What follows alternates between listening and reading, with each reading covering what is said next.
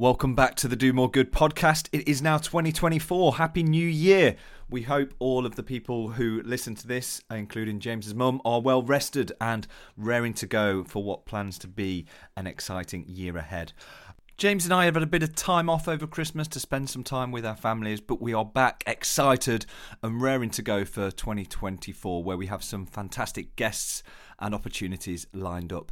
Over the coming weeks, you will hear a selection of interviews that we recorded late in 2023. There's some absolute gems in there and some brilliant and amazing insight from people doing more good. So we're pleased to be back. We hope you are rested and raring to go, and we look forward to hearing from you soon. Enjoy. Can I just start? Yeah. Cool. You're listening to the Do More Good podcast. The Do More Good podcast. The Do More Good podcast. Do More Good podcast. We're in Nordvik. All the way from Noordwijk. all the way from Noordwijk. How do I pronounce it? I, I don't know.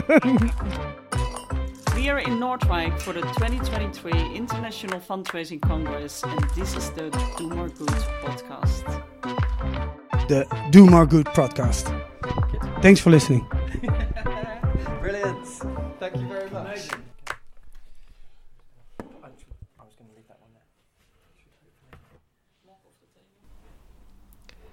So Kenneth and I flashed our fancy access all areas passes and snuck backstage before things begin today.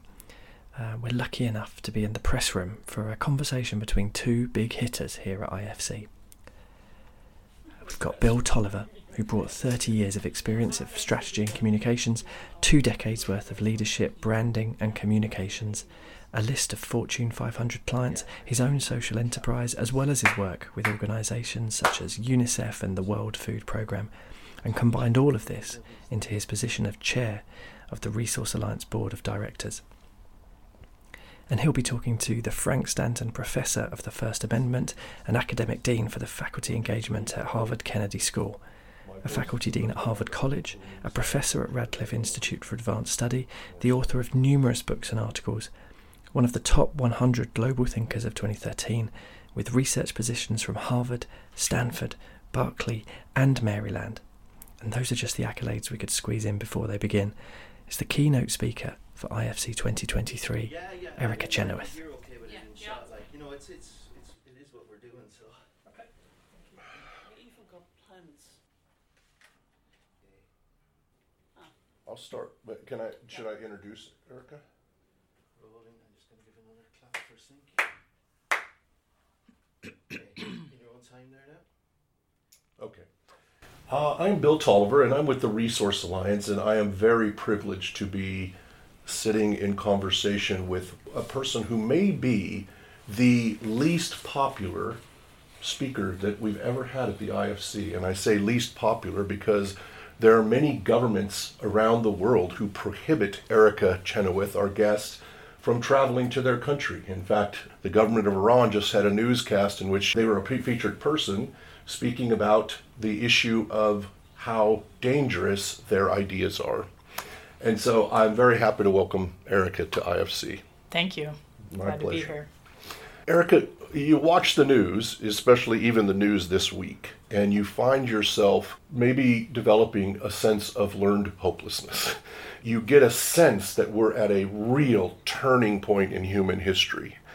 And you can almost touch the positive potential in which people who have been, you know, relegated to the sidelines of life for history actually have a chance for true equality and true connection. We have a chance for true democracy, for true freedom. And yet, we also see an incredible potential for a backward slide, perhaps a backward slide that lasts long enough that we can ill afford it. But we, we may not survive this next backward slide. Why in the heck should we have hope? Yeah, I mean, it's a good question. I think there, there's a, a scholar named Asef Bayat who said that all revolutions require hope, create hope, and betray hope. Hope is a really important thing. Emotions are part of what makes us human and part of what mobilizes us or demobilizes us. What social scientists have found is that there are such things as mobilizing emotions, of which hope is one, and demobilizing emotions, of which hopelessness, fear, and a lack of efficacy are some. So, what we need is hope, and we need outrage at the same time. Hope and outrage together are the most powerful combination of uh, emotions that, that we know of. And the ones that actually demobilize us or demotivate us are fear and, and hopelessness. So we should aim for being aware, being upset about the way things are going, but we also have to hold on to this idea that it's up to us and there are things we can do about it. Otherwise, it becomes a self fulfilling prophecy. Mm-hmm.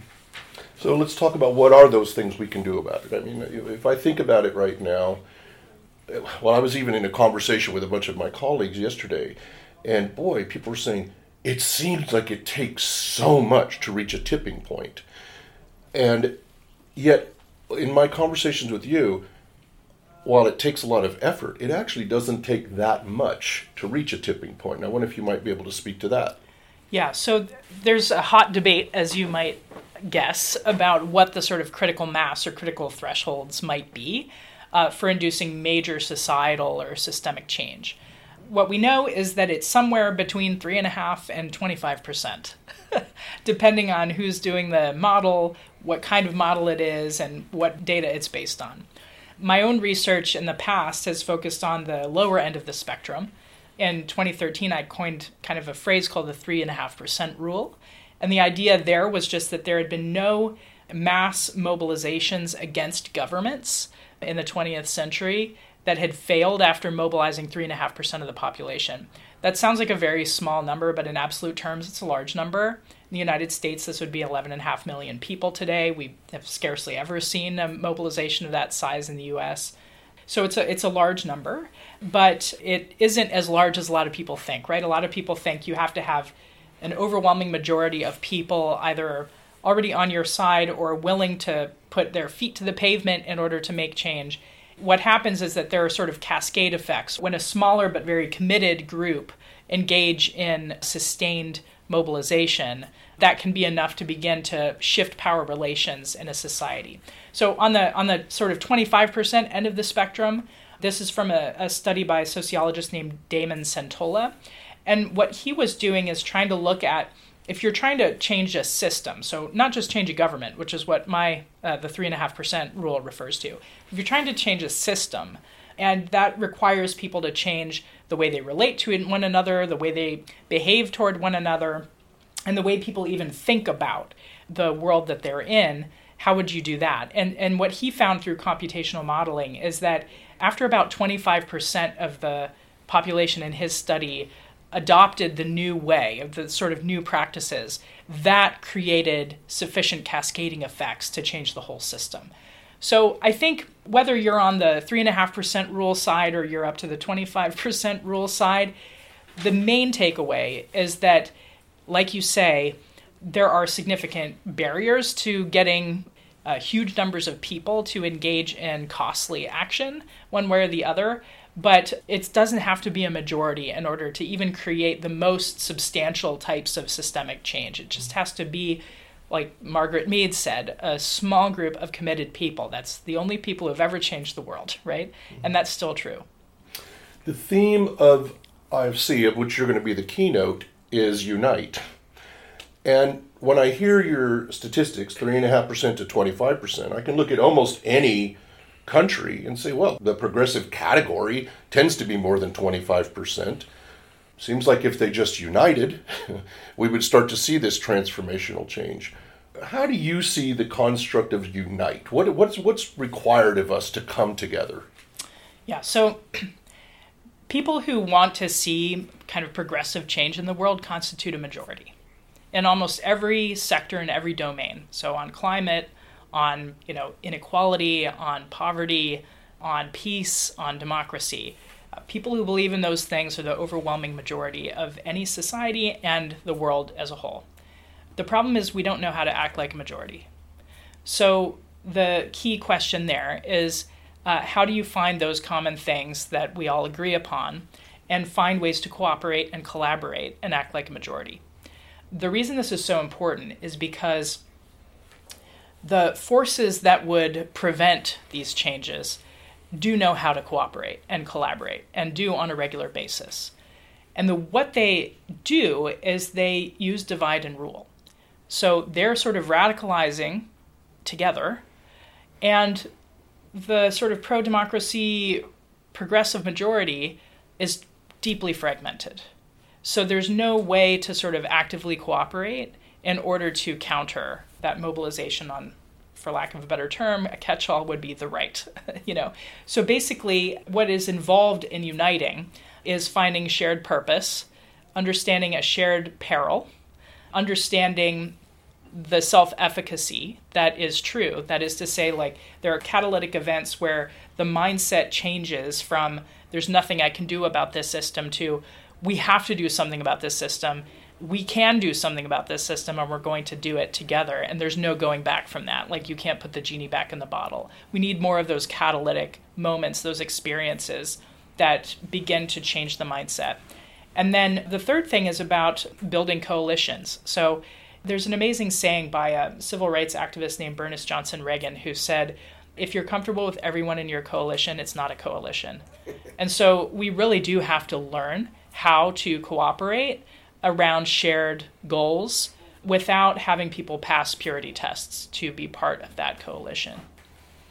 That is a powerful statement because it, is one of those situations where we, the progressive world, do not have to be divided to be conquered because we have divided ourselves into such vertical slivers. I, I was having a conversation with colleagues. I, I know the founder of Earth Day in 1973 when long before smartphones and anything else, this massive global movement unfolded, in, including one of the most conservative semi fascist presidents of the United States, Richard Nixon, created the Environmental Protection Agency. Yep. And then I come from Washington State in the United States, which is a about 7 million people. And there are 3,000 organizations just focused on the environment of Washington State. Yep. So we went from this massive global construct to such a small sliver of things. And this notion of a purity test where I define myself by points of distinction from you instead of points of commonality. Exactly. Hmm. In a previous conversation that I was presenting yesterday, we were talking about we're in revolutionary times. These, mm-hmm. This is time for a true revolution because from when I hear you speak, we're, we're not just in a situation where we're needing to change a government, but in a sense, we need humankind to adopt a new operating system that's not mm-hmm. a power system, but maybe a true ecosystem. And everybody started saying, oh, whoa, whoa, whoa, when you say revolution, you mean bloodshed. But you have a very different perspective on that notion of revolution. Yeah, so there are lots of different types of revolutions. The most effective of which, at least in the last 120 years, have been people power revolutions, which are, by definition, unarmed mass mobilizations where civilians are using protests, boycotts, and other forms of nonviolent action to prosecute the conflict there have been far more of those revolutions than there have been armed revolutions in the past 120 years. And in fact, the unarmed revolutions have won twice as often as the armed counterparts. They also are much more likely to result in more democratic and inclusive systems after they win so, if you look around the world at where there are autocratic regimes today, chances are they came to power through a, a, bloody revolution. Whereas, if you look around the world at places that are still democratic, chances are those governments came into being because of a people power revolution. So, that's just one note on that.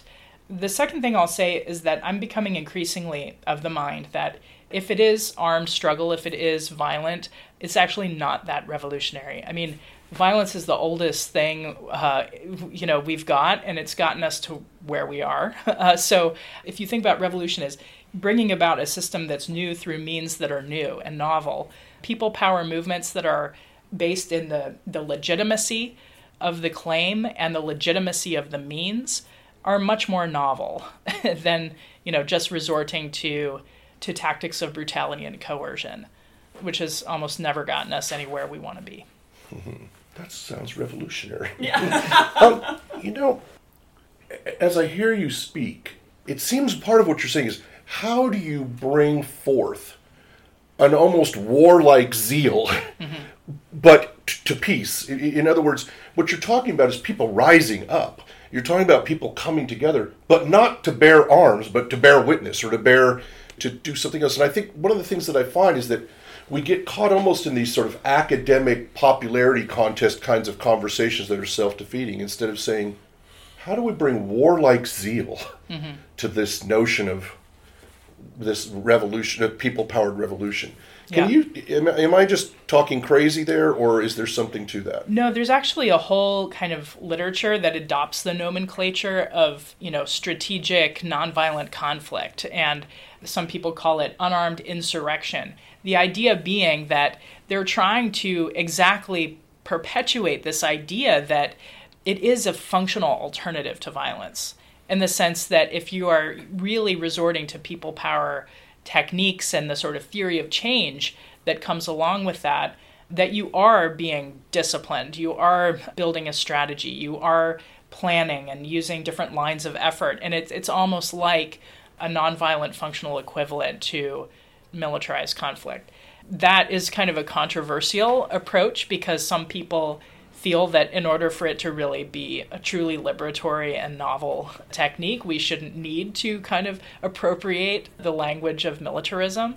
But the point remains that there's often a total misunderstanding about the power and potential of people power because a lot of people think of nonviolence as being passive and sort of accepting suffering as like a mode of trying to convert the opponent or you know win the moral argument.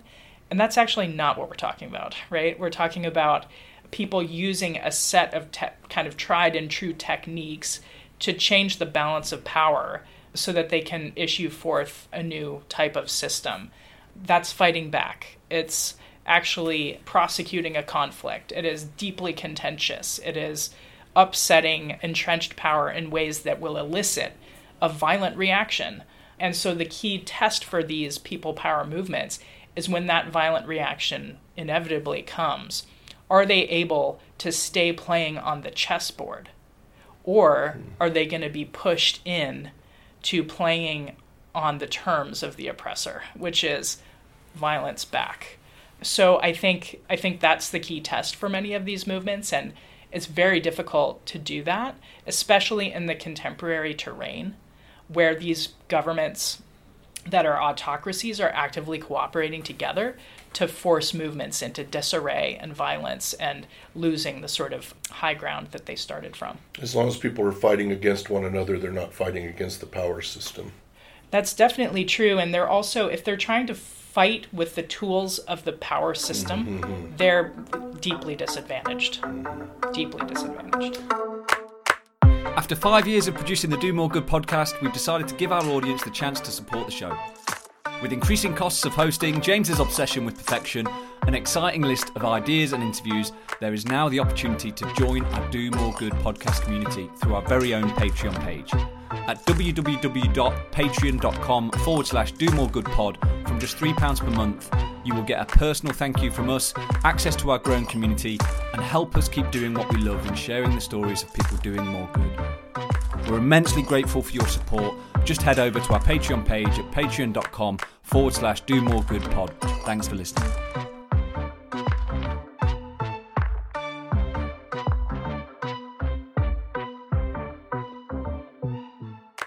So, in a few hours, you're going to stand up in front of an audience of at least a thousand, and I don't know if we told you this, but it's going to be broadcast out to the world. You have a chance to stand up and influence an outcome here. If you were going to deliver a a true call to action to these thousands of people that you'll be speaking to, what would that call to action be? I think the call to action would be to first of all recognize and acknowledge that we are in a deeply perilous terrain when it comes to the levels of cooperation that are taking place among autocratic regimes to subvert, prevent, and thwart people power movements around the world. People just really need to recognize that this has been working, that there's a reason that movements feel like it's really hard right now. It is really hard, and it's on purpose. The second thing is that we need to upgrade our playbook. And that means being much more savvy and smart about strategy, but it also means uniting and cooperating at levels we've literally never cooperated before among us. So, as you said, like there are these sort of vertical silos, as I called it, kind of a deeply fragmented, kind of progressive ecosystem, either within countries or across countries. And we basically need to cohere and cooperate and share know how and skills and resources in ways that in, in my lifetime have not. And then the, the third thing I would say is that when it comes to the type of education that we all need to undertake, it should focus not on trying to make better arguments, but on uh, trying to really shift the balance of power. So, a lot of people, I think, have resorted to a theory of change around how social movements work to where if you just get enough people in the streets right that the other side will see you have a good point and and you're going to start to change the majority opinion and you're going to influence the conversation. That's exactly what autocrats want us to think. It's a very ineffective mode. And so what i think needs to happen is people need to recognize that autocracies or any kind of oppressive system are always reliant on the cooperation, obedience, and help of different pillars of support, whether that's you know cultural authorities, religious authorities, economic and business elites, state media, civil servants, and security forces. And all of those people have their own interests in the perpetuation of, of the status quo or or not. And so the key challenge for movements is to begin to divide those pillars. So we need to unite so we can divide and rule them right? Right now, we're divided and ruled. We need to just flip that. and we can't do it without coming together, as I said, and cooperating, and then focusing the efforts on dividing them specifically. That requires a, a whole level of strategy. It requires some kind of intelligence capability. You have to know like who's benefiting and how they're benefiting and how they might be persuaded not to and and that's going to be a much more effective and safe way of proceeding as opposed to just getting a bunch of people in the streets and hoping for the best. I have two more questions, if you don't mind it. We have been given a gift slash uh, albatross of smartphones, of mm. digital media. And what stuns me is if you look at the entire social impact sector, you might argue the biggest thing we've done with it is the ice bucket challenge. I mean, when you think about it, that that's a hard thing to say. I mean, the ice bucket challenge was successful, but it's hardly a massive leverage of the technology, and we still harken back mm-hmm. to Solidarnosc, and we harken back to King, and we harken back to Mandela and Gandhi, and all these social movements that happened long before even there was mass communication of any kind. What is your perspective on digital and and the, the, role digital plays in social movement? Yeah, I'm a, a big skeptic. This is not a, a new thing that I'm saying, but I think that it's actually created incentives that have, on balance, harmed movements more than they've helped them. And I also think that one of the things that truly is unique to our time is how willingly we all voluntarily carry around surveillance devices in our pockets, right? So, like, there, there were levels of government intrusion into people's private lives, certainly under many different totalitarian regimes. They had to re- use you know, human intelligence, and then they had to move to different surveillance techniques and such. But it was costly, you know. They had to actually put somebody in the house and put a bug in there, and it, it actually cost something and was risky to do. Now we fully willingly walk around with geolocated devices and we we put our faces up on there on, on all of the social media that the facial recognition technology is just right on top of it. So on balance i actually think that over reliance on digital activism at this point or the digital representation of our activism has has hurt us more than it's helped us especially because as i said it also provides these incentives to have like instagrammable events or tactics as opposed to thinking through what i just said which is how do you actually shift the power relations? How do you uh, create defections? That's a separate question from does it look amazing on instagram you know? So i think that that this has been a problem and again shifting the mindset to real strategic thinking about upsetting power relations is important now, I'm not naive. We are always going to be appropriating whatever the existing technology is. It's going to be part of our lives and part of our movements. But one of the things I think we need to do is really think about how we can harness and leverage new technologies as they emerge. So, you know, I'm very worried about AI, as is everyone, I, I think. But my research assistants in my lab a couple weeks ago said that we should think about how AI can actually support social movements. And so I said, well, why don't we ask ChatGPT, in what ways can AI support social movements? And I'll tell you what, it came up with some great ideas. And they included things like exactly this we can map power relations among the opponent's pillars of support. We can, uh, it can provide intelligence about who's getting money from whom or where their assets are and who's related to whom. And you can get very sophisticated power maps out of that kind of process. It talked about doing sentiment analysis and trying to understand kind of real time reactions to different tactics that movements might adopt so that they can get the feedback and upgrade their strategy accordingly, among other things. I'm going to write about it. That is exciting um, and mortifying at the same it's time. It's exciting and mortifying, and there there may be all kinds of problematic elements of this, but it's just to say that for sure, AI has been already harnessed and will continue to be harnessed by our opponents to continue to divide us, and that is a terrain on which you know movements can reasonably play that won't undermine the sort of core ethos of people power um, but can likewise deploy uh, certain types of capabilities that movements have found very difficult to do. Getting information on like a general's investments and familial relations and friendship ties can be very dangerous and very costly. So, if a bot can do that, great.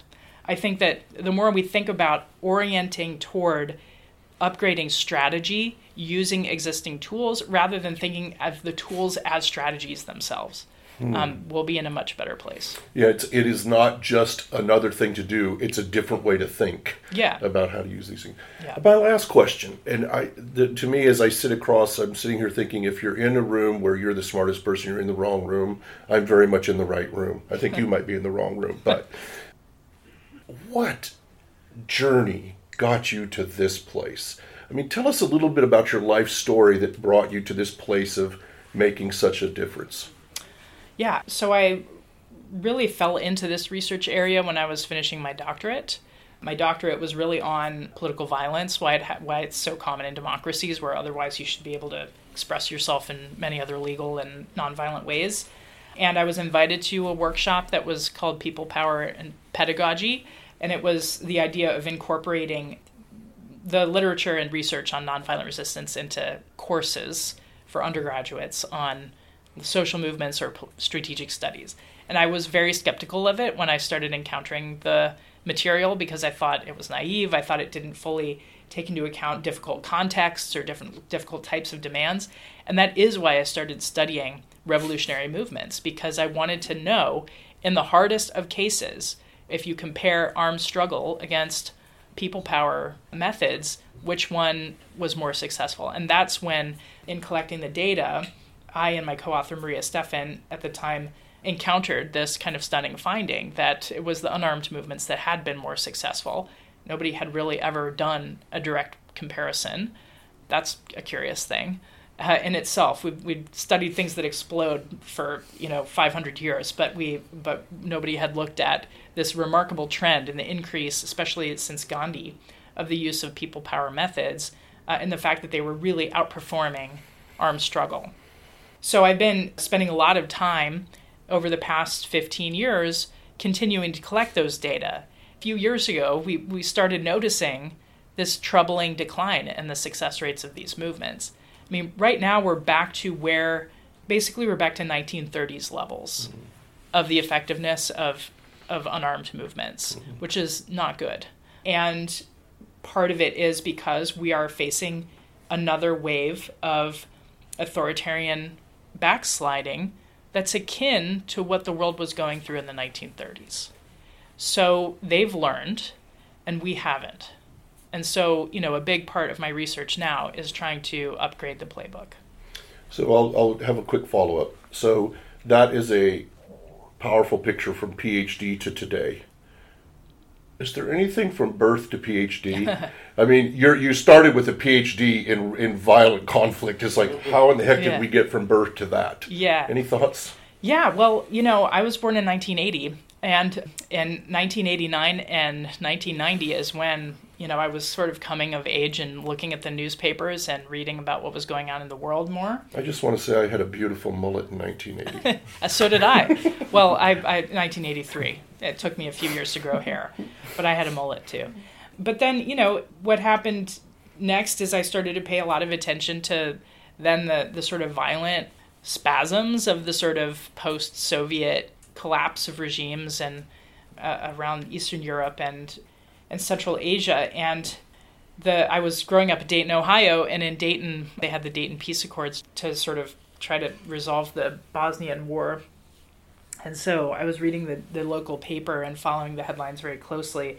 And my mom got me this book called Zlata's Diary. It's a book by Zlata Filipovic, who herself was a Bosnian Serb living in the siege of Sarajevo. And we're exactly the same age. And some people called her the Anne Frank of Sarajevo. And I could just totally identify with her self, but couldn't believe that somebody who was my age and, you know, just living in a different part of the world was experiencing what she was experiencing. So from that time on, I really wanted to work in trying to understand violence, political violence, and try to help prevent it. So that's why I got into an undergraduate and then a PhD program where I was really focused on understanding political violence. And it's really been a, a key motivation of my life since I was a kid. Uh, I will just say from the outside looking in, you are a gloriously, magnificently different kid than the norm. Anybody? Thoughts, comment? blown away to be honest. I think there was a couple of questions that came to mind as you were talking there was just thinking of the audience and some of the models and things that you're talking about Mhm. are quite far reaching Yeah. for maybe the, the, the normal um, person. Is there any examples that you can give of other kind of movements that are taking place now that are doing some of the things that Mm. you talk about? Because I think people can relate Yeah. to, to other examples. You know, the the scary thing is that there are lots of movements right now and they cannot do it. So, you know, if you think about Iran, they have all that movement had all the makings of kind of a second Iranian revolution. And the key thing they could not do is bring together the revolutionary coalition. They could not do it. Part of it is because the regime has so effectively divided the opposition. But part of it is because the opposition could not figure out how to collaborate and hold together. So there were multiple attempts to do this, and they all failed because they just were not able to overcome the divisions that have been so neatly placed within their movement. And so I think the the key takeaway there is that people it, it's useful if people see the divisions for what they are, which is like the key barriers that were used as a way to fortify the regime. And that, you know, if, if movements are going to win, they have to basically reckon with those divisions. Sometimes what this means is that that is happening behind the scenes, that there's slow, painful work taking place. In fact, s- slow, painful work is often really required to overcome those divisions and begin to build the relationships and the trust that can then lead to an effective coalition. But this is very different from people hitting the streets in large numbers and thinking that that in itself is going to demonstrate the power of a coalition. It, it definitely doesn't. So, again, it's sort of like going from very visible, loud activity to more strategic, like behind the scenes, quiet persuasion, negotiation, and organizing. And if we invest in that work, then when the time comes for there to be a mass mobilization, there will actually be like an organizational container that can carry that through and by the way consolidate the gains when they win it's very hard to find movements that are doing this well right now around the world precisely because our opponents have figured out how to avoid it just another question, if you don't mind. We're obviously here at IFC, where there's a lot of people, a lot of change makers are going to be in the room when you talk later on. We're Yeah. all here because we have a shared purpose, we have a shared mission. Mhm. an audience, hopefully, that will be inspired by your talk to go home and think about what they've heard you speak about Mhm. and, and perhaps take that action to think more strategically about how we break down some of these constructs. Yeah. What piece of advice would you give to them about going away from, from IFC and, and how they can actually take action? Yeah. I think I would just encourage people to think about if they find it helpful to be here among like minded people, imagine how helpful it would be for activists and organizers to be together doing similar types of things. And so, if we're thinking about how to support movements for change, the number one thing that our research shows makes a difference is training and convenings, much more than any other kind of support.